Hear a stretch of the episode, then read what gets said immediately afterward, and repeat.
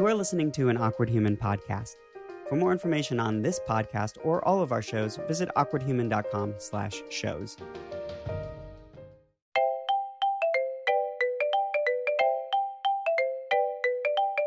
Welcome to the show. Welcome to the show. Welcome to the show. It's the show. This is the show.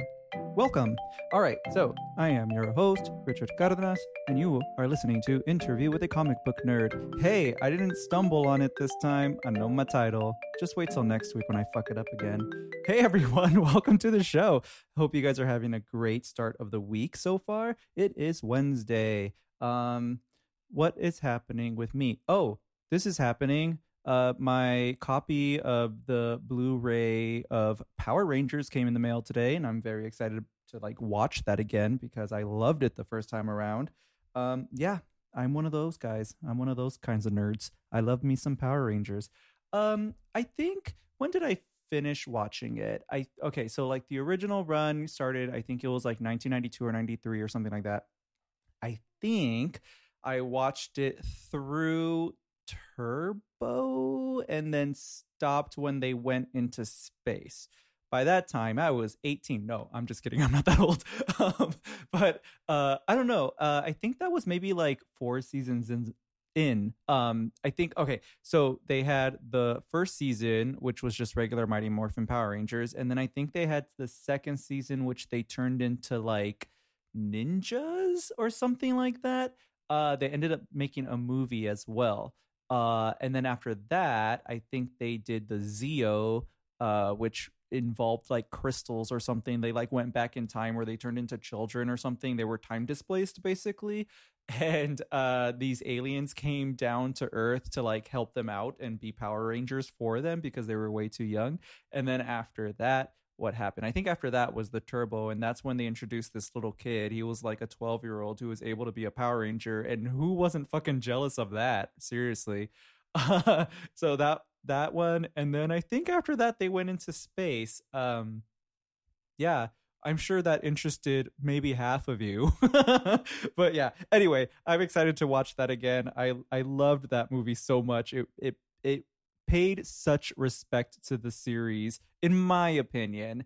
And it was like completely different, but it, it, still was very, very delightful. So if you haven't checked it out and you're a fan of the original series, in my opinion, it was really, really good and I really enjoyed it. It was everything I could have asked for in a reboot. So anyway, um, let's get into the recap.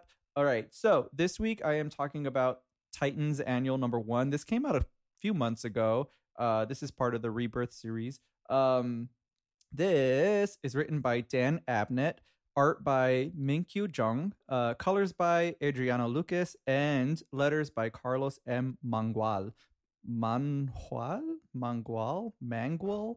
I'm not sure, but that's who that's who the creative team is on this one. Okay, so uh Titans annual number 1. Okay, so this is let's see. I liked this book. Um, I'm gonna try to let let's let's slow it down, you guys. I'm gonna speak a little slower. You know, we don't have to rush through life. so, oh, that was a firework, you guys. Uh, Independence Day is is close close to to happening and and LA is a riot of fireworks at the moment. And so if you hear more of those, that's that's all that's happening is people are celebrating a little too early. Anyway, let's get into the recap now. So we open up with Garth. Um, that's I think his name is Tempest. That's his code name, and I think he used to be Aqualad. Uh, but anyway, he's shouting. He's like somewhere we don't know. It looks like a warehouse, and he's you know asking if anyone's there. He doesn't really know where he's at. And both Wally and Barry, and those are the Flashes, the Flash Eye, uh, they show up and they're you know trying to figure out what's happening and eventually aquaman shows up and then nightwing shows up and little by little people are showing up and they all just kind of appeared in this warehouse uh, or like i don't know i don't know if it's a warehouse or not but it looks like a warehouse and they all just kind of appeared. They don't have any kind of memory of how they got there. Eventually they come across wonder woman and donna troy and Uh, I don't think Donna has a code name at this moment. Uh, maybe she does, but they've never used it, or at least I haven't read it or remember it. But anyway, Donna Troy is there. Um, Donna's trying to convince Diana that she is really Donna, and Diana doesn't trust her or anyone else there because, you know, she's in the same boat. She just appeared in this place and it doesn't make any sense to her. So she doesn't know if she can trust anyone. Eventually, Batman shows up, and now we've got our eight characters there um, for the issue. Those are the superheroes we're going to be dealing with. Uh, we see the bad guy in this, and I think his name is the Key. um, that's a question mark on my behalf because I'm not sure. I think they referred to him as the Key, but I was like, are they talking about him? Is that his name, or is it because he's holding an actual key in his hand and they're referring to that key? Don't know, but apparently he's some guy. So anyway, the key is there and he is uh the guy who basically trapped them in this place i don't know how he teleported them i think he's has like an ability to unlock doors or like portals or something um and he seems to be talking to someone but this someone is someone we don't see or anyone who responds ever. So he's talking about using the heroes as a sort of way to release this mystery person. Um eventually the heroes realize that they are comprised of basically the legacy characters and then the characters that came after them. So you know batman is uh, nightwing's mentor and then you've got wonder woman who was donna's mentor. You've got aquaman who was uh, tempest's mentor. And then you've got both flash flash eye. I'm gonna call him flash eye because i like it. Anyway you've got both flash is I I already fucked up my own rule, didn't I? Anyway, they're both there. And um what's really nice is that the Barry and Wally relationship kind of it's kind of different and Barry like mentions that to Wally because all of all of the older characters are treating the younger characters as these like protege people, these people who are kind of still a step below them, still learning. But Barry, you know, sees Wally as an equal uh, and they have this nice moment between them where Barry tells him, you know, they're calling you protege, they're calling you my boy or whatever, but you know that's not how I feel about you, right? And Wally's, you know, he's thankful for it and everything. So they have this nice little moment. Uh, eventually, they get attacked by who seems to be Metallo, who's a bad guy. I guess I don't know who he is, but you know, he shows up and they all team up to take him down and they eventually come to the conclusion that this isn't the actual Metallo. Uh so we learn that the that the key is trying to break them up somehow. He wants them to like reveal secrets to each other and he wants to use their reactions as this kind of conduit or something to release the person he's been talking to. So eventually there's another attack on uh, the heroes and it, these are the parademons these are the minions of apocalypse who is this uh, i guess huge bad guy who i think is kind of out of the way at the moment and everyone's kind of confused as to why these parademons are attacking um, they eventually realize that they're not really having much trouble taking them out and you know they they figure out that someone is messing with them. They don't know who, but they know that someone is messing with them. Batman uses the like a pair of goggles that he got from one of the parademons, and he tries to figure out like basically the structure of the building, how they can get out, if there are any weak points in any of the walls. Uh, he tells everyone that um, all but one of them is a human, and everyone turns to Donna because Wonder Woman's been accusing her of not being real this whole time, like just like completely disrespecting her. Whereas the other uh, mentors have been kind of like helping out the younger ones and and trying to work together, but Wonder Woman has been treating Donna like nothing. Like she just doesn't trust her. She doesn't trust anyone, and Donna's got her feelings hurt or whatever. But anyway, because of all that, uh, Batman reveals that one of them isn't human, and they all turn to Donna. And Wonder Woman, um, I guess she was right technically after you know the reveal that happens, but Donna kind of denies it. She's like, "No, you guys, like, look at me, I'm human or whatever." And Diana, you know, she comes to her defense. Uh, Wonder Woman comes to Donna's defense, and she reveals the big secret about Donna, which is that Donna isn't human, and she starts telling everyone that Donna was made of clay to like destroy Wonder Woman. And when she was a baby, they took her and raised her on Themyscira. So, or I don't know if she was raised on Themyscira or if she was just raised by Amazons, but maybe they're one and the same. Uh, so they raised her there so that she wouldn't, you know, kill Wonder Woman, so that she'd be raised with different uh, morals and and different goals, I guess. And this kind of devastates Donna because she didn't know this about herself. She always thought that she was just a baby who who was found and raised by the Amazon. She didn't realize that she was created to kill Wonder Woman. Um, but the Titans, you know, the the younger kids, the Titans, they come over to her and they kind of reassure her and they say, you know, like no matter how you were born or created, like we're your friends, we love you, like don't worry about it. This doesn't change anything about the relationship we have with you guys. I mean, with you, with you, Donna. Uh, so it, it's kind of nice, but she's still really devastated. And the key, uh, I'm going to keep emphasizing the way I say that because I could be talking about a key, but I'm talking about the key. So the key, he's like really happy about this. And he realizes that her devastation isn't quite enough um, to to to help him release this mystery person. So he's trying to think of other ways that he can kind of have the same thing happen to the other characters. He knows apparently that there are other secrets that need to be shared, uh, but they haven't been so he's kind of like hoping for more of this horrifying emotional reaction because somehow that's gonna release this mystery person. Um but anyway her her devastation and her cry or whatever they're able to penetrate whatever shield he has up and lilith she's one of the um psionics i think they call her. She's like a psionic person who can you know, she has te- telepathy and stuff she's able to hear her from the outside. And so there she's with superman and a few of the other justice league and titans and they're they're trying to come up with a plan to find out where they are. Uh eventually batman uses the goggles to locate a weak point in the walls and he sees that the key he doesn't know who it is at the time but the key is on the other side and he's like that's where we need to hit. So all the heroes you know like get together and they bust open the wall and they confront the key and he basically tells them like you can't beat me but then superman shows up and he's like oh actually maybe you can. So he opens a portal and gets away.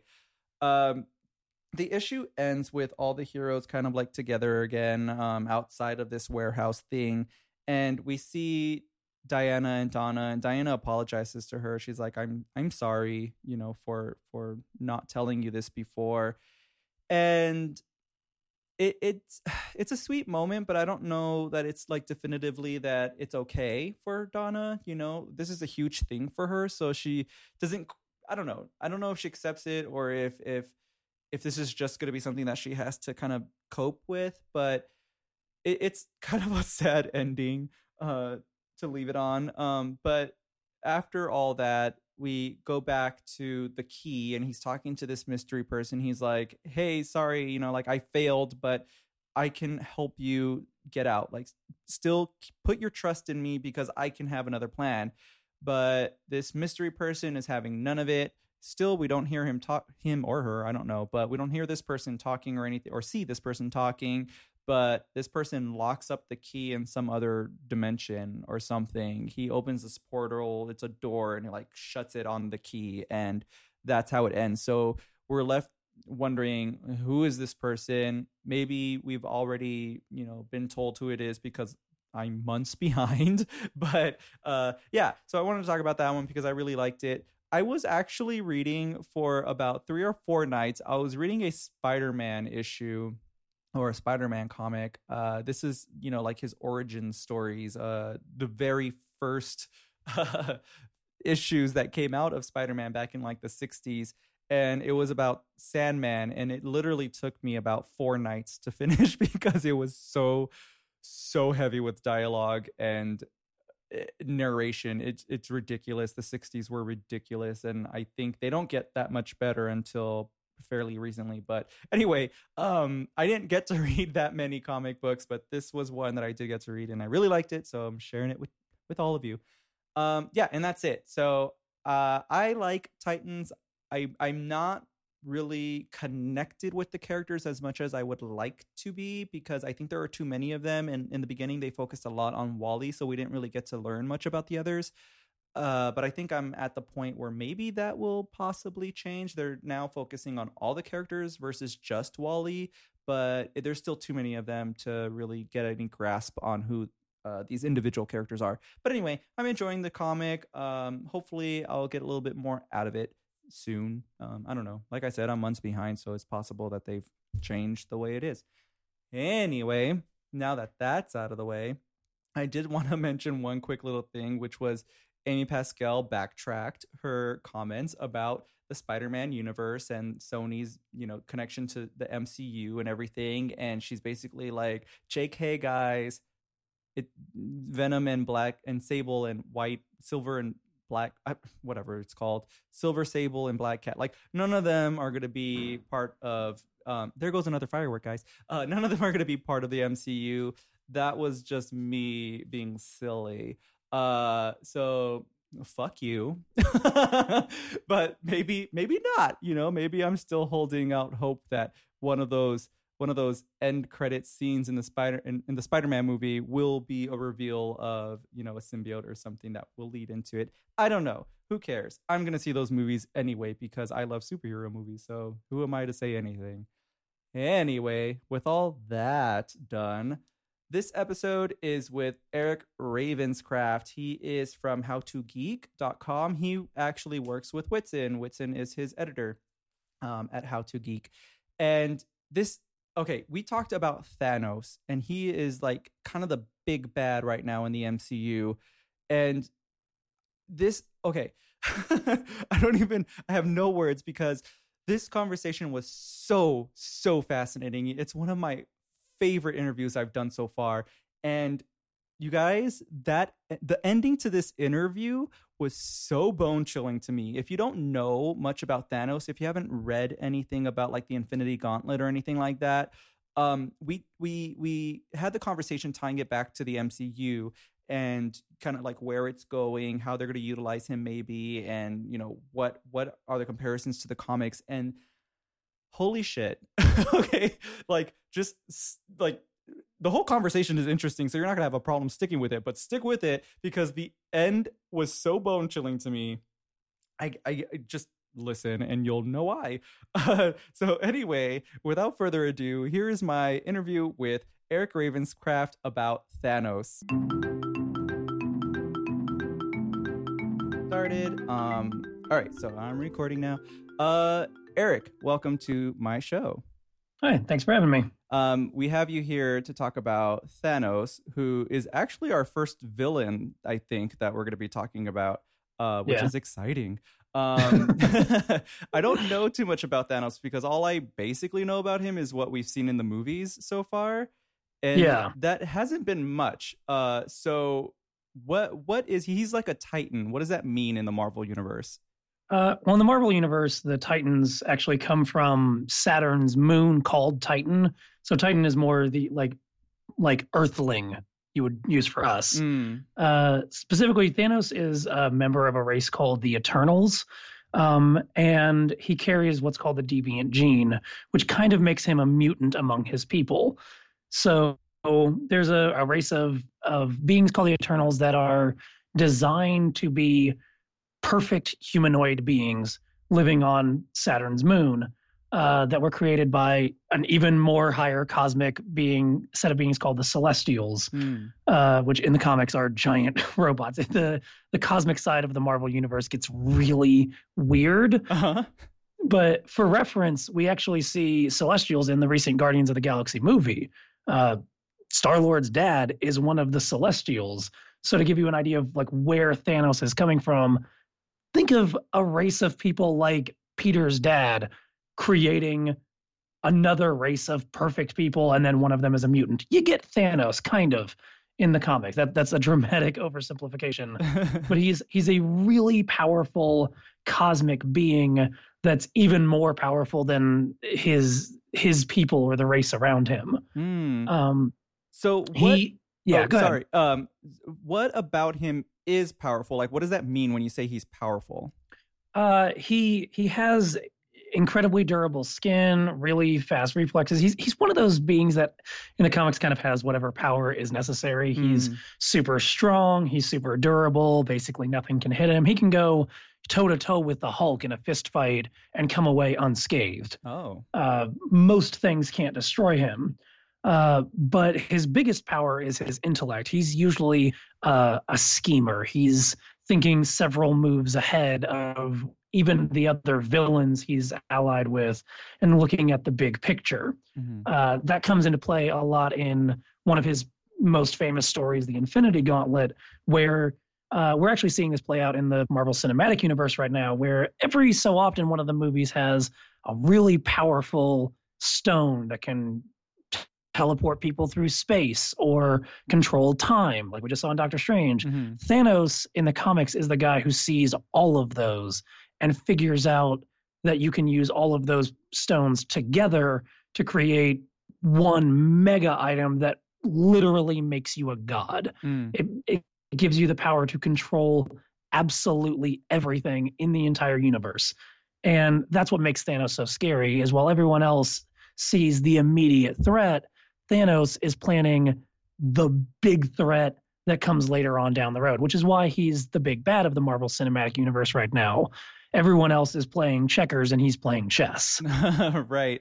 So, um, you say he's the schemer, like, so he must obviously be allying himself with people, um, or is he? He's not actually like going after the stones himself. He's having people retrieve them for him, right? Right. Well, okay, so in the in the movie right now, we don't totally know who he's allied with. Uh, there have been some rumors that he's. This might be a spoiler, but I genuinely don't know that he's allying himself with something called the Black Order, which in some of the later comics is a group of people that he puts together to help him kill his his son, his estranged son that's on Earth. I don't think the movies are going for that plot line, but the Black Order includes several people named including characters named Black Dwarf, Corvus Glaive, Ebony Maw, Proxima Midnight, and Supergiant. Uh, really silly names. I know none of them. no, no, no one. uh, They they show up in a in a recent, uh, relatively recent comic series called Infinity. That it was, I think it came out in 2013. They're all named after uh, celestial bodies and stuff, and they're all kind of really kind of generic villains. Mhm. Uh, one's like really big Hulk type. One's a, a schemer. One's a, a martial artist. One's telepathic or whatever. Um, in the movies, he might be allying with them, but in the Infinity Gauntlet storyline that they're drawing from a lot in the com uh, uh, the comic that they're drawing a lot from for the movies, uh, Thanos doesn't have too many allies. He prefers to do a lot of the work himself, and he he gets the stones from six different people who have them. For example, one of the characters that we've seen in the movies so far, the Collector, the Collector has one of the stones, and he gets it from the Collector by trading something. Hmm. The Collector likes to trade items of of value, and so Thanos comes to him and says, "I've got an item that's that's really valuable, and you're going to want to give me an Infinity Stone for it."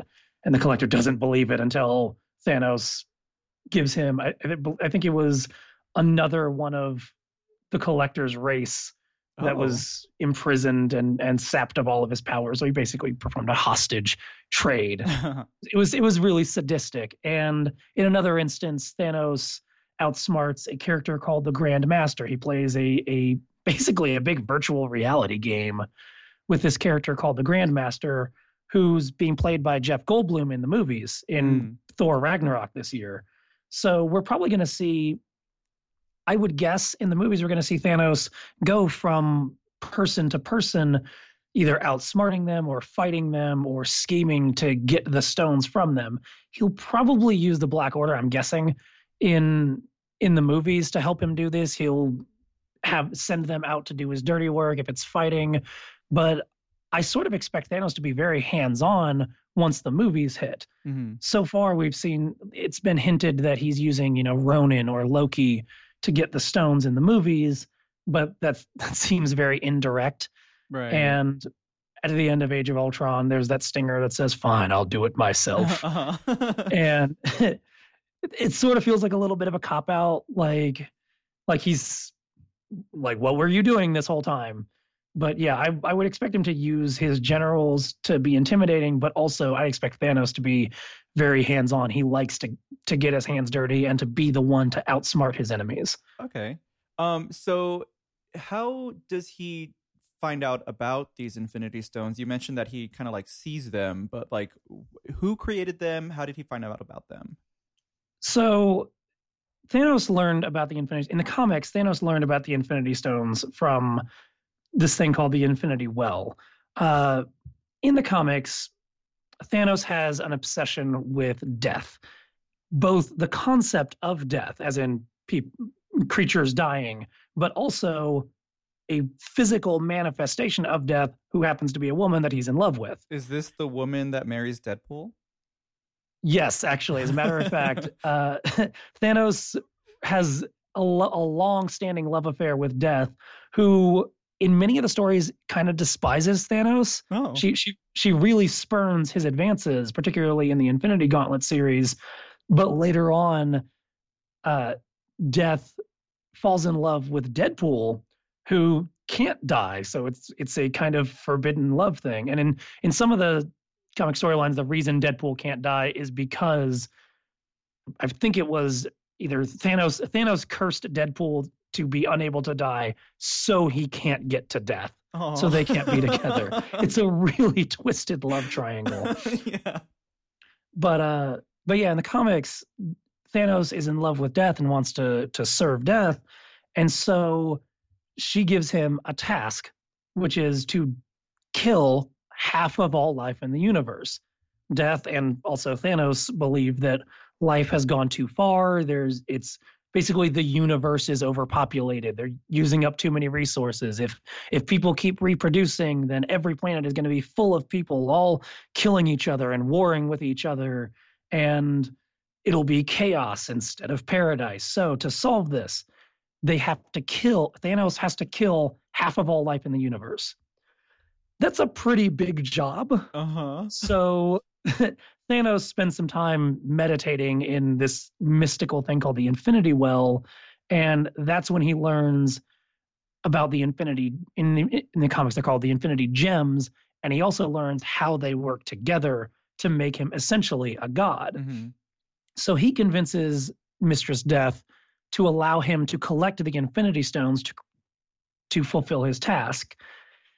It's a little weird because he sort of is pulling one over on Death as well. Because if he gets the power to be this universe's literal god, he's sort of more powerful than Death as well. He's not his her servant anymore. He's her master. Uh-huh. She doesn't take too kindly to that. So when he ends up in cre- uh, putting together the Infinity Gauntlet, she doesn't like him. She doesn't talk to him anymore. That's And- fair. He he he he he doesn't like this, and it and it bruises his massive ego. So a lot of the Infinity Gauntlet storyline is him. Weirdly looking back, he kind of nice guys.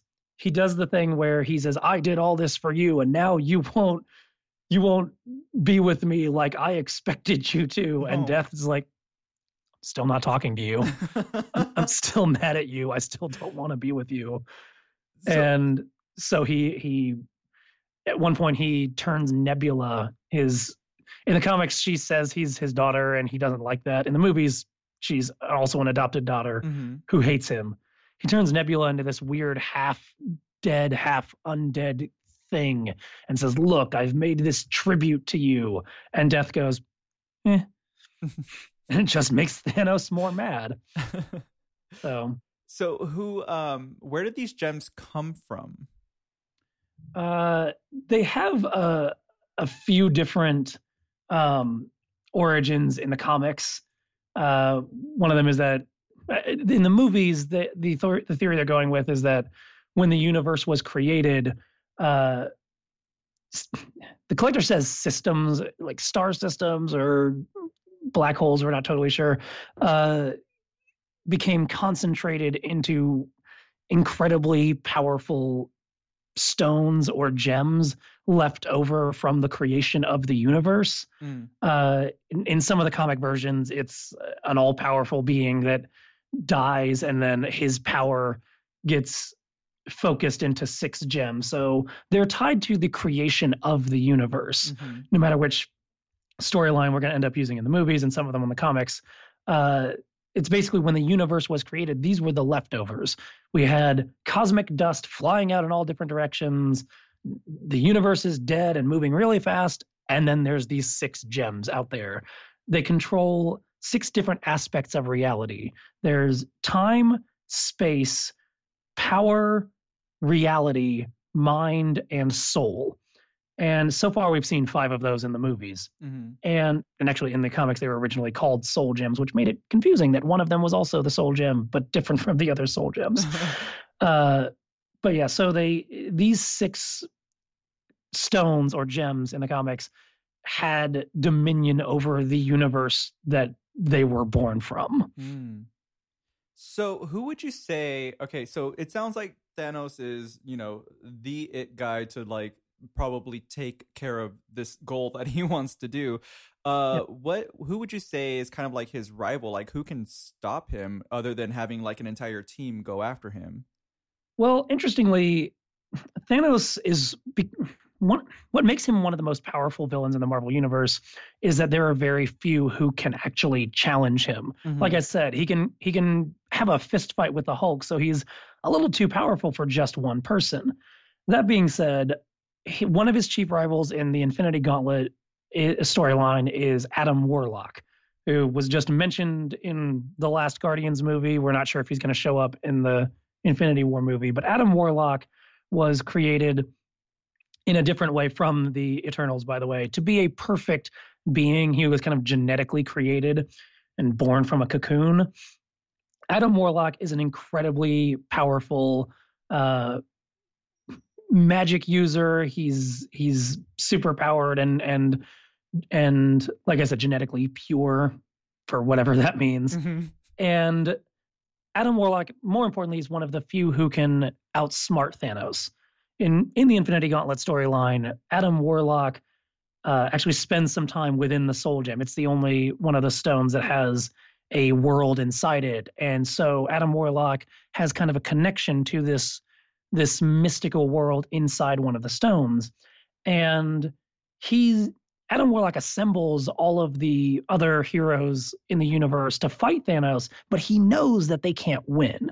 Thanos has the Infinity Gauntlet, so he's he's omnipotent. There's nothing they can do. But Adam Warlock knows Thanos' mind. Thanos, despite being powerful and despite being egotistical, has a lot of insecurity. Uh, during the storyline, he intentionally limits his own power just to make it a fair fight with the heroes oh. because he likes to win. There's no challenge in it. it it's kind of like he turned off God mode in the game just so that he can have a challenge. So, and Adam Warlock knows that Thanos is going to do this. He knows that despite his bravado, Thanos deep down believes he should be defeated because he doesn't think he's good enough. Oh. He doesn't think he's good oh. enough for Mistress Death. He doesn't think he's good enough to be a god. So, despite getting phenomenal cosmic powers several times in the comics, he always loses it because he sets himself up for failure. That's so interesting because when uh, prior to you saying that he has, you know, this insecurity within himself, I was thinking that he had too much confidence and so he would lower his power because he's like I'm going to beat them anyway. But wow, you saying that whole insecurity thing is like, whoa, that's a deeper yeah. side of the the character than I would have expected. Yeah, in in the Infinity Gauntlet story, there's actually a time where Adam Warlock comes to see Thanos after he's lost, after he's lost the Infinity Gauntlet life has gone back to normal. Uh, Adam Warlock visits him, and he's Thanos is on a farm. he, he's not wearing his armor. He's kind of just in a field, living a quiet life. And they they kind of have this moment where it's like, did, did you really want it?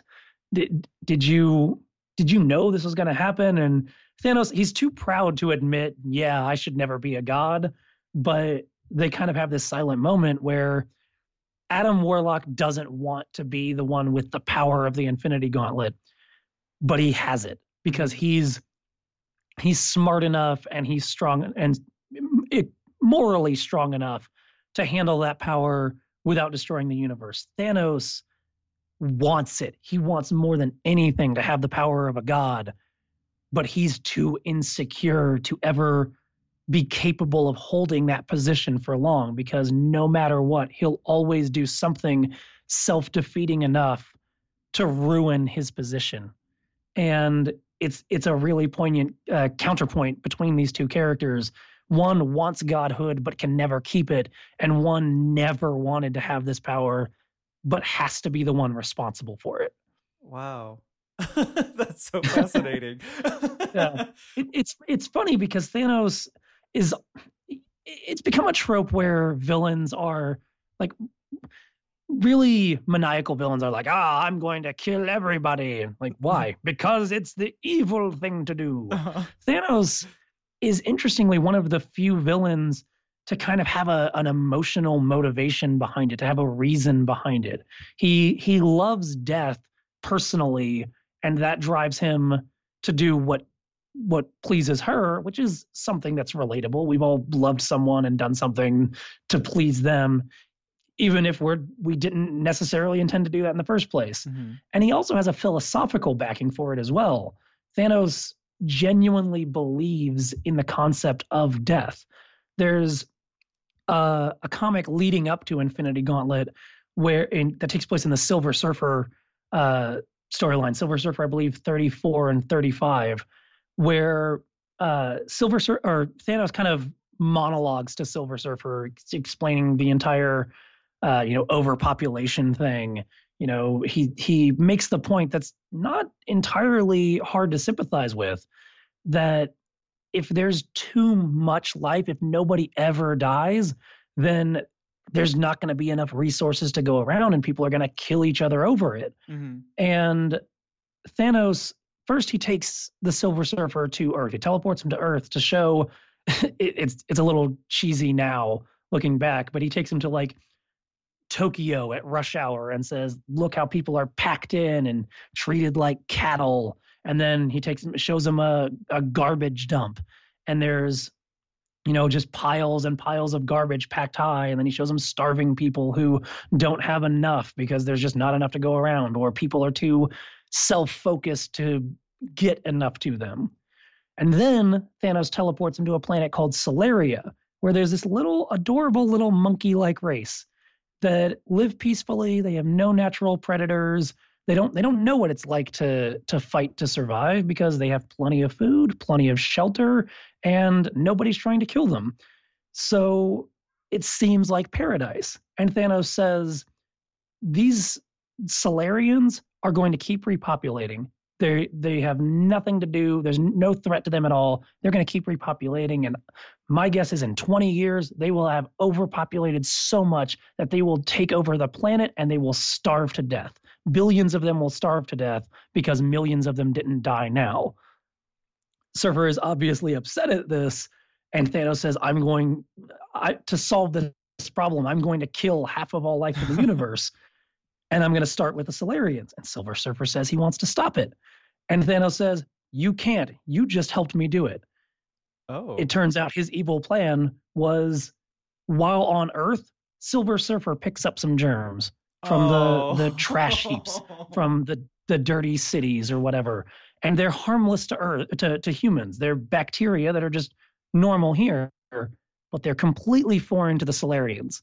As soon as he teleported them to Solaria, those germs jumped off the surfer and started killing Solarians. Wow. what a tricky little little yeah. smart fuck. I know. I, I love that story because that, that exemplifies how Thanos, he's not just killing to kill, he has a philosophy behind it, and he's smart enough not just to pull it off, but to make you help him with it. Yeah. It it perfectly exemplifies how scary Thanos is because he he believes in death and he can pull off this phenomenal goal of killing half of all life in the universe. And the funny thing is like you're describing the story to me and I'm like oh, so like maybe Thanos isn't just you know like trying to to to gain favor with death or anything like maybe he actually does kind of care and like in his own fucked up way this is the way he's like showing but then you like said that i'm like oh he's so See, evil. like any good villain though he believes he's doing what's best. Oh of course. And i mean i don't i don't think any of us agree with 50% genocide but you know i mean we in real life we have legitimate overpopulation concerns. Uh-huh. We all wonder what's going to happen if too many people are are born or whatever. I I'm not fatalistic about that personally, but you know, it comes from it, it kind of targets an inherent worry that a lot of people have like what if this really did happen? And Thanos in a twisted way says I have the answer. Uh-huh. I can tell you the solution to your overpopulation problems, to your problems of war and and famine. It's to kill half of everyone.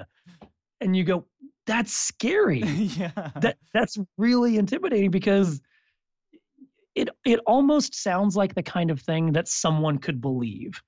It, it sounds not necessarily believable, but feasible mm-hmm. to believe that someone would think this way. Right. Um, so you mentioned Silver Surfer, and um, I don't, I'm not too familiar with his character, uh, but you know, in the Fantastic Four movie, he's kind of like um, a servant of uh, Galactus. That's correct. Yeah. And, in, in yeah. Sorry, go ahead. and Gal- Galactus is, you know, like known as the World Eater. Um, yeah. So he's kind of, sort of doing the same thing Thanos is doing, but I'm sure with completely different motivations. Yeah, it, it's Silver Surfer's relationship with Galactus is interesting because Galactus, to very briefly and kind of inaccurately summarize Galactus, Galactus has to exist for the universe to be balanced. Not just in the oh well, if if he dies, then too many people are born, but like if Galactus stops eating worlds, the universe starts to fall apart. Mm. And so Galactus fills kind of a similar role as Thanos, but more natural. Mm-hmm. Galactus is the universe's immune system against too much life, s- sort of. And Silver Surfer is a herald of Galactus because Galactus came to Silver Surfer's world and Surfer didn't want him to eat his planet. Obviously, who would? So Galactus offered a deal instead. He said, if you find me other planets that I can eat, I'll spare yours. And so Silver Surfer kind of ended up in a, a sort of involuntary alliance with Galactus. Now, to be fair, by the time of Infinity Gauntlet, I believe Surfer had been at least temporarily freed of Galactus. He's he's been a herald and then not, and then a herald again a lot in the comics. Mm-hmm. But he has done kind of the same thing. You know, so the surfer has sought out planets full of life. Like one of the contingencies of Galactus is he has Galactus must feed, and that feeding must include planets that have life on it. You can't just go pick a dead planet or something. So the surfer has gone out to find planets to offer up to Galactus. And Surfer kind of rationalizes that with himself and says, you know, I did that but I had to. You know, I, I had to to serve Galactus because otherwise my people would die. Otherwise the universe would get destroyed. You know, it was necessary, mm-hmm. which is kind of fascinating because every villain thinks that. Right. You know, Th- Thanos believes that killing half of all life in the universe is necessary as well because it's the task given to him by death and death exists as a cosmic balance as well. So it's a little strange to see them on opposite sides of this issue, but Surfer just has more sympathy for life in in the universe, which Thanos kind of sees as a weakness. Mm-hmm. He, he sort of sees it as if if you care for everybody, then nobody will die and it'll be chaos. And so there's there's sort of two sides of the same coin, in a way. Uh huh. Um. So has Thanos and Galactus ever kind of like crossed paths personally between them? Because I'm imagining that if they were ever to to meet up, that they have kind of the same goal but different motivations, and if Galactus were to accomplish his goal of getting rid of half the universe, I would imagine. I mean, sorry, Thanos were to accomplish the goal of getting rid of half the universe. I would imagine that Galactus's role would kind of almost be rendered useless for a while. Uh, kind of. I I'm not totally clear on how how Galactus having to feed would factor into uh, Thanos' mission. If he wiped out half of all universe, I'm pretty sure half of all life in the universe, I'm pretty sure Galactus would still have to feed because he's his kind of comes from an internal hunger rather than a, a balancing force. Oh, so it's not um, just about like keeping the universe from collapsing, but it's also because he needs to feed. Right. Okay. Like he he literally has to feed and his existence is part of that immune balance. He, Galactus isn't on like a mission necessarily saying, "Well, I I'm not really that hungry, but life's got to be balanced out. So okay. I guess I guess I'll go to the buffet. Uh-huh. Uh, but uh, but that being said, uh, Galactus and Thanos have crossed path crossed paths a little bit. Interestingly, in one of the main crossover events called uh, Annihilation, Thanos actually used Gal- like he he managed to commandeer Galactus's power. This is kind of unrelated to his his goal to kill half of all life in the universe, but it was yet another one of Thanos' attempts to gain power and destroy his enemies. He he used this this other universe enemy called the Annihilation Wave in order to attack Galactus, and he inevitably inevitably or, or he eventually kind of turned Galactus into a slave. He used this big technological machine to siphon off Galactus's power to become his own, which in that case, that actually ended up kind of having a negative effect on the universe as well.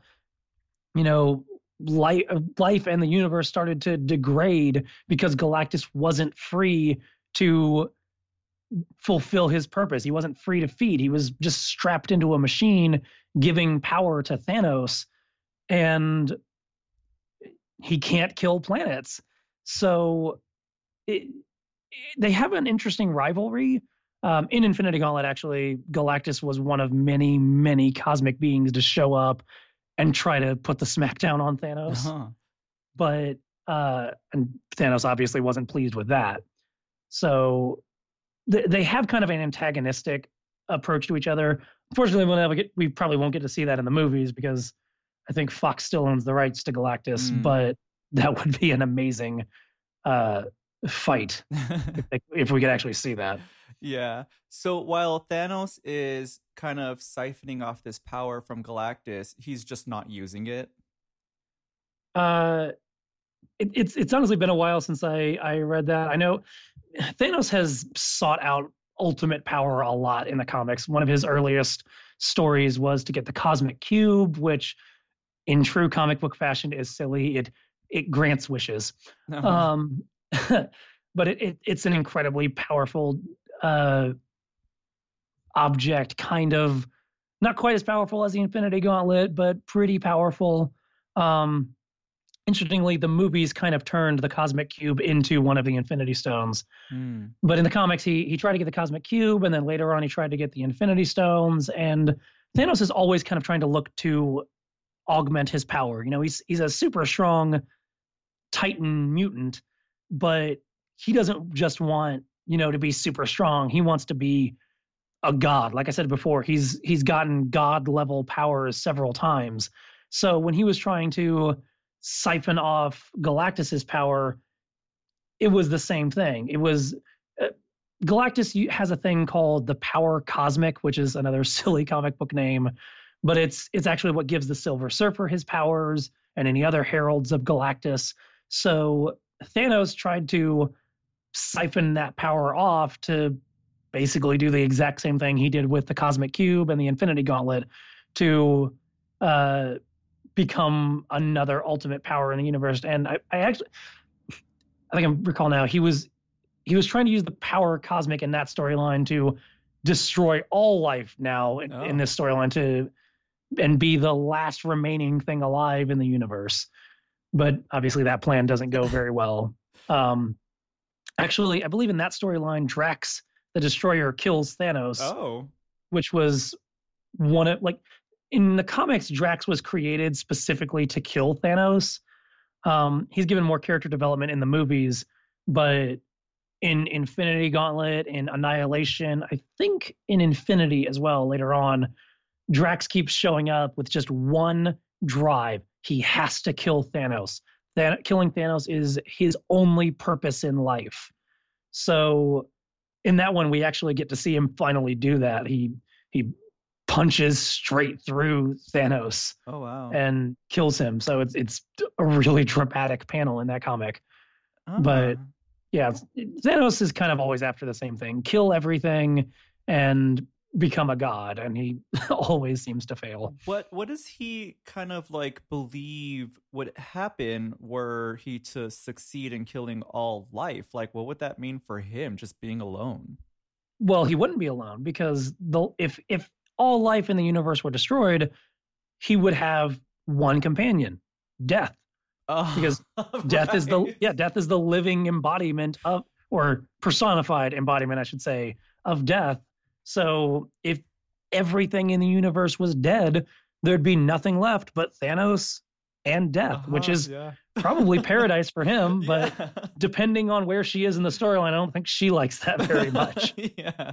Um, I want to go a little bit into um, not necessarily the movies, but uh, the movies at least taught me that um, he does have the two daughters, which are Gamora and Nebula. Um, and it sounds almost like just because they're called daughters that they're a little bit more to him than say one of his soldiers or you know whatever um what is that relationship like in the comic books uh I think the best way I can explain that is it's kind of Greek mythology ish. Mm. You know, Z- Zeus had a lot of kids from a lot of different weird relationships, and Thanos isn't a ton different. Uh, to use Nebula as an example, there's Nebula insists that she is blood daughter to Thanos in the comics, and Thanos resents this. Thanos actually hates his children mm. um, more often than not. He uh, he refuses to acknowledge that Nebula is his daughter. The comic or the movies rather seem to be implying more that he he has adopted quote daughters that are kind of like more soldiers that he modifies. Mm-hmm. But in the comics, Nebula isn't saying I'm I'm an adopted daughter of Thanos. It, it's literally she says you're my father, and he says uh, no, get a paternity test because you are not my daughter. No one's my daughter. And I I think he kind of has like mixed feelings about progeny in general because that sort of to him symbolizes life continuing on. Mm. Uh, in the more recent uh, storyline called Infinity, Thanos actually comes to Earth to look for. He, he's trying to kill all of his children in the universe, and he learns that he has one son on Earth, and he wants to find out where this son is. And because of overlapping comic book storylines, a lot of Earth's heroes are away dealing with another cosmic threat. Uh-huh. So Thanos kind of shows up in the dark of the night to find his son and kill him and he he ends up running into the Inhumans, which I don't think I think there's supposed to be a TV show sort of slash movie coming out soon with the Inhumans royal family, and they've been touched on in Agents of Shield. But in the in the comics, the Inhumans are kind of like uh, a a different type of X Men. The Inhumans were created by uh, genetic experiments on early humans, and they're kind of a, a lineage that have been carrying on sort of like mutant powers for a long time, but they don't get them. They don't get their powers in, at puberty. They get them through a ritual where they're exposed to a mist. Mm-hmm. And the Inhumans have a secret city on Earth where the Inhuman royal family lives. And it sort of turns out that Thanos' son is one of these Inhumans. Oh. And uh, Thanos confronts the leader of the Inhumans royal family, who detonates a bomb that that blows this mist over the entire planet, turning everyone who might have the dormant Inhuman gene into their fully powered self.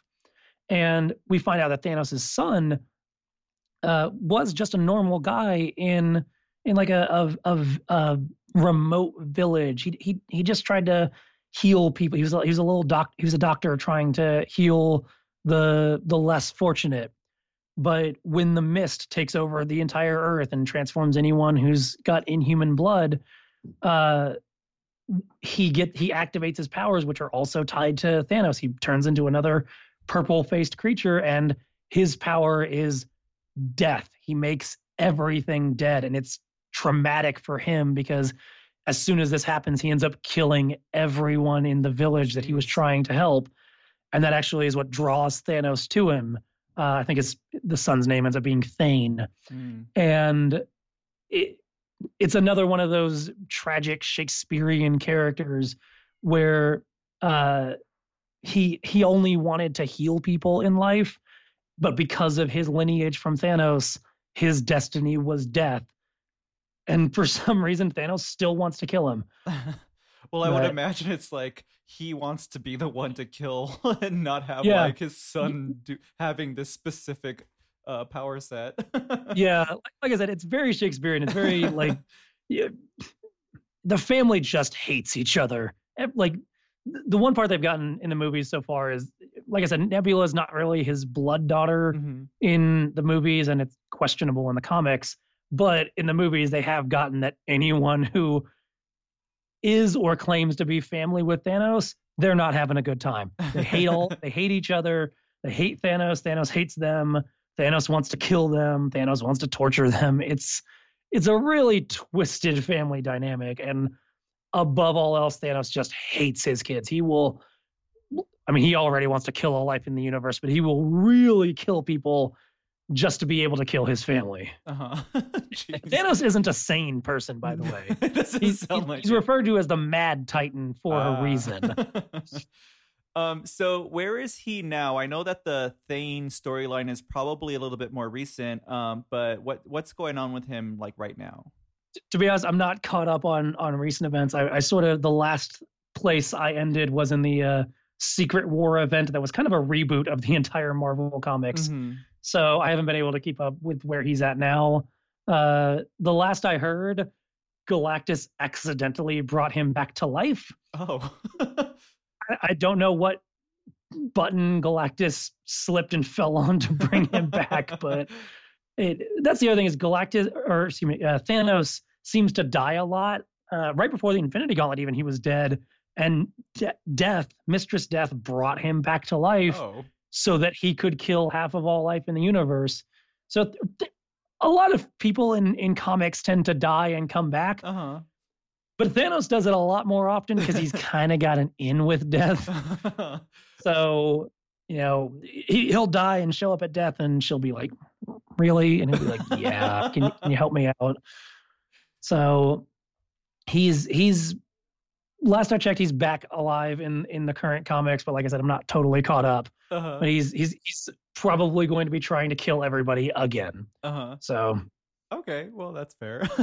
um, where do you kind of want to see him go? Like he is an evil, you know, villain, and I guess you can't really have him actually destroying the world, but um, or hmm. the universe. But like, what, where, where do you see him going? Well, right now I'm really excited for the movies. I I love some of his stories in the comics, but the movies are what I'm really excited for mm-hmm. because when you read the Infinity Gauntlet storyline, excuse me, it's clear that that story doesn't work in like a standalone movie. Uh, when we got the second Fantastic Four film of the previous Fantastic Four movies, uh-huh. the one with the one with Silver Surfer and Galactus, uh, they kind of turned Galactus eating Earth into just like a big cloud monster because it was just too silly. There were too many silly things to explain in one or two movies. Uh-huh. But right now in the Marvel Cinematic Universe, we've got over a dozen movies set up so far, and we're going to have several more before Infinity Gauntlet comes out. I think by the time in the second Infinity War movie is done, or the sequel to Infinity War, there's going to be something like close to 20 movies. Mm-hmm. Like it's making a really grand, epic story. So in Infinity Gauntlet, the comic, Thanos actually does kill half of all life in the universe. He gets the gauntlet, and he does this by just snapping his fingers. Wow. And across the universe, half of all people just disappear. They're gone. They're dead. And that would be silly to do in one movie, but with all this buildup we've got now in the in the Marvel Cinematic Universe, we've got Star Lord hanging out on on Xandar and and other planets, including his father. And we've got people on Earth, we've got the Kree, we've got civilizations all over the, the galaxy, all over the universe. And Doctor Strange has entered other parallel universes. And we finally we're starting to get a bigger grasp of of this giant universe. So now if we get to the point in the movies where we can actually get a Thanos who's obsessed with death, and, and I'm really hoping they make him very Shakespearean, Greek mythological type crazy. I'm hoping that they they focus on that, and not just oh, I love a woman and I want to snap my fingers and kill everyone. Mm-hmm. But I'm really looking forward to hopefully seeing that aspect on screen for once, to see a a grand cosmic threat that feels earned, where we can look at planets all over the universe and people all over the planet Earth and watch them just disappear and and and see how scary it is because that threat is really hard to fight. Uh, in the Infinity Gauntlet comic, you know, everybody just dies, but nobody knows why because Thanos is just sitting on a rock in space and he did that. Mm-hmm. No one had any. He didn't show up and punch people to death. He just snapped his fingers. So it was scary for everyone else in the rest of the universe. And so I'm sort of looking forward to seeing all of these characters that we've encountered so far in the movies watch as this threat, and some of them may even die or disappear.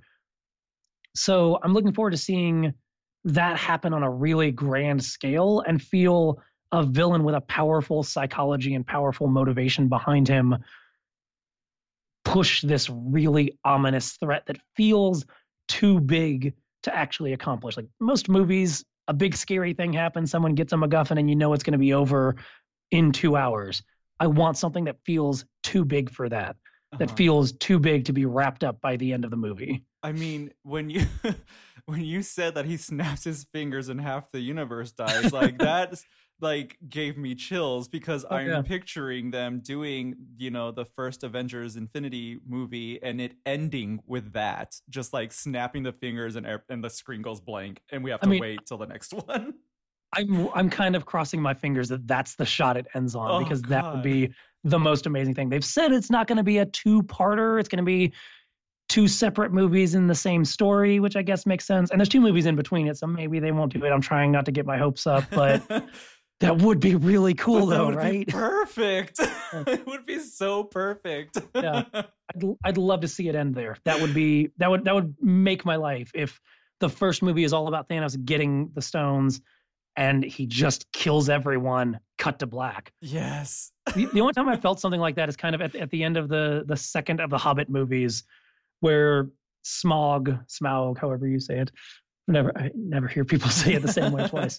Uh he he emerges from the lonely mountain and says i'm fire i'm death and goes over to to lake town intent on burning it ground burning it to the ground and and uh bilbo goes what have we done cut to black. Like that that's the kind of feeling I want to get from this. Yeah. oh my god. I'm hoping. I'm not I'm not banking on it, but I'm hoping. Oh, that would be so good. um but Eric, unfortunately we are almost at time. Um two okay. quick questions.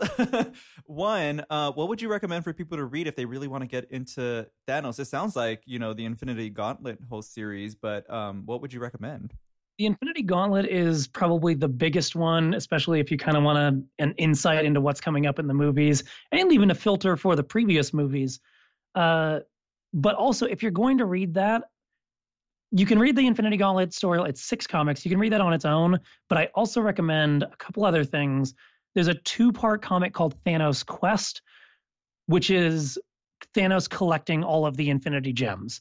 He gets three in each of the comics, and that's sort of what I was talking about earlier, where he he outsmarts the Grandmaster, he outsmarts the Collector.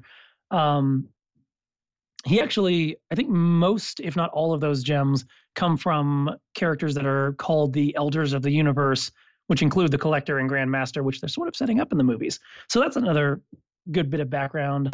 And like I said, the uh, Silver Surfer number 34 through 38, which is which deals with uh, Silver Surfer coming across Thanos while he's on this this journey to getting the Infinity Gems. And I believe Silver Surfer number 40, I think, comes after the Infinity Gauntlet storyline. So that's really the the base of comics for getting a sense of the Infinity Gauntlet storyline, which is one of the most pivotal storylines for Thanos. It's the one he's known for probably the most. Mm-hmm. After that, I think Infinity is personally one of my favorites. It's got a lot of characters that are newer and pr- people probably aren't exposed to as much, like the Inhumans. But it's a really epic story in the true sense of the word. Him trying to hunt down his son, and it's cosmic, galactic warfare, warfare on a lot of fronts and he gets to fight Black Bolt, who's a really cool character. You can see him in that storyline, um, and he's got all of his generals, which are cool characters with silly names. um, and then my final question, which is basically wraps up the whole show. You've already explained it, but why Thanos? Why why does he draw you so much?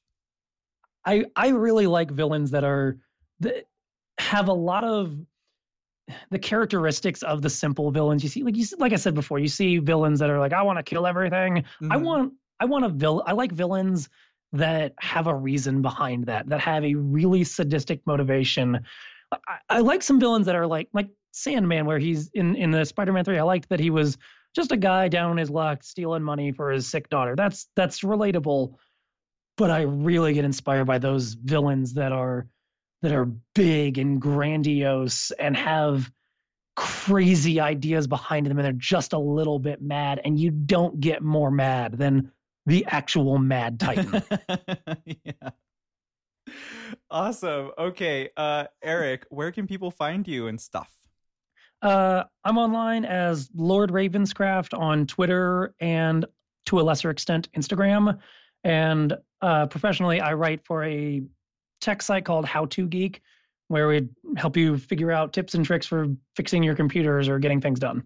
Also, I do a little voice work for a show called The Blood Crow Stories. It's a serial podcast. Uh, it's a horror podcast with different themes each season, but right now we're on the first season set in a ship called the SS Utopia in the early 1900s, an underwater ship that sunk a long time ago.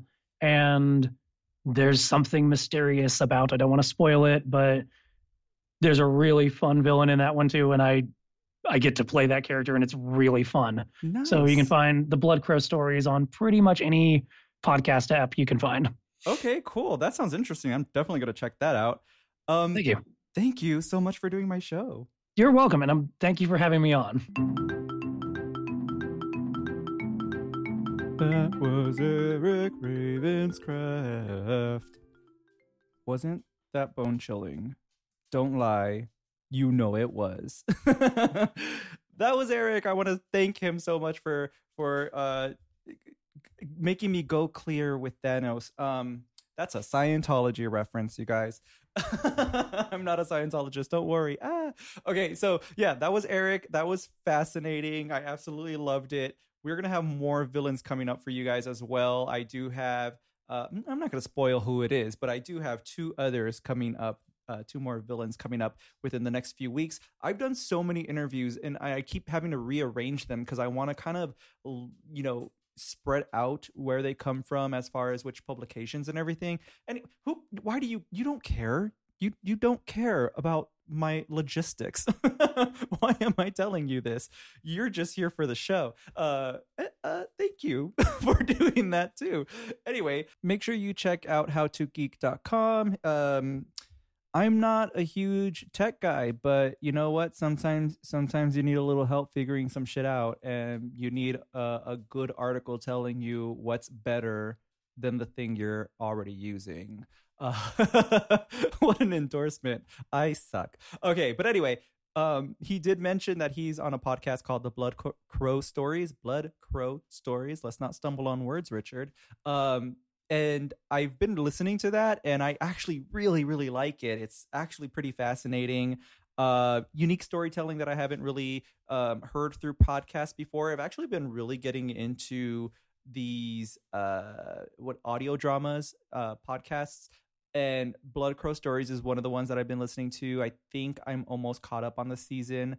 Um, I think it's almost over, but anyway, uh, I'm really enjoying that one so far. The characters are so interesting. Uh, let me. I'll give you a little quick synopsis of it. Basically, there's this uh, psychologist who t- rounds up all these different people who decide to live on this ship during, I think, World War One or two, one of those. Um, but they they they want to escape the war, so they go live on this ship that has like all this technology. It has like a farm on it and everything. And he gives these individual people, like eight people or something, th- th- this briefcase to record their interactions with just them like j- journaling basically. He wants them to journal what's happening and then like also record whenever they're out and about you know the ship or whatever. And sometimes they intertwine and stuff. But anyway it's fascinating. It's um there's mystery to it. The captain is dead and we don't know who did it where, where i am at, in it. But anyway go check that out blood crow stories. Um i'll probably recommend another one that i'm listening to that i'm obsessed with as well uh next week because i don't want to blow the load quite yet I'm sorry, you guys. That was that was gross, wasn't it? I shouldn't say blow the load. Ugh. Well, you got it. Um, let's see. Let's get down to business. Uh, there are no reviews on iTunes. I don't understand. Do you hate me? Do you do you do you not do you not like what I'm doing? I'm just kidding. Uh, so if you want to go do that, you can go on iTunes and give me some ratings. Uh, you know, you can you can leave a review as well if you want. I, I know you guys have your opinions, and and I'm I'm fully aware of that. So go go. You know, um, yeah. So iTunes, uh, Twitter is interview a nerd where that's what we are on Twitter. You can go follow there. I do uh, use it to retweet some of the stuff that I do because you know when I'm reading comics, if I see something funny or interesting or sad or whatever, I do like to, if it's a physical comic, snap a snap a photo of that and post it on there. If it's a digital one, then I just do a screen grab. Uh, but anyway, uh, that's that's what I do with that handle. And then sometimes there's like interesting stuff that the uh, creators of comic books are talking about that I like to retweet on there as well. Um, not really in for, uh, a place for news, but just you know interesting things to look at. Uh, we do have a website that is interviewacomicnerd.com. Each episode, you're able to go into the discuss session session section. You're able to go into the discuss section and um, type up a little whatever you want to say about the episode that week. Uh, also, we have a guest page, so any of the episodes that we do post, uh, any guests that were on that episode, we'll have a link to the guest page, which talks a little bit about them, and then has links to their you know personal twitters or anything that they're working on. So you can use that as a resource if you want to learn more about the guests that we're on because they've all been pretty cool. Uh yeah i think that's pretty much it. Um you're free. Go fly my babies. Uh and have a good week you know?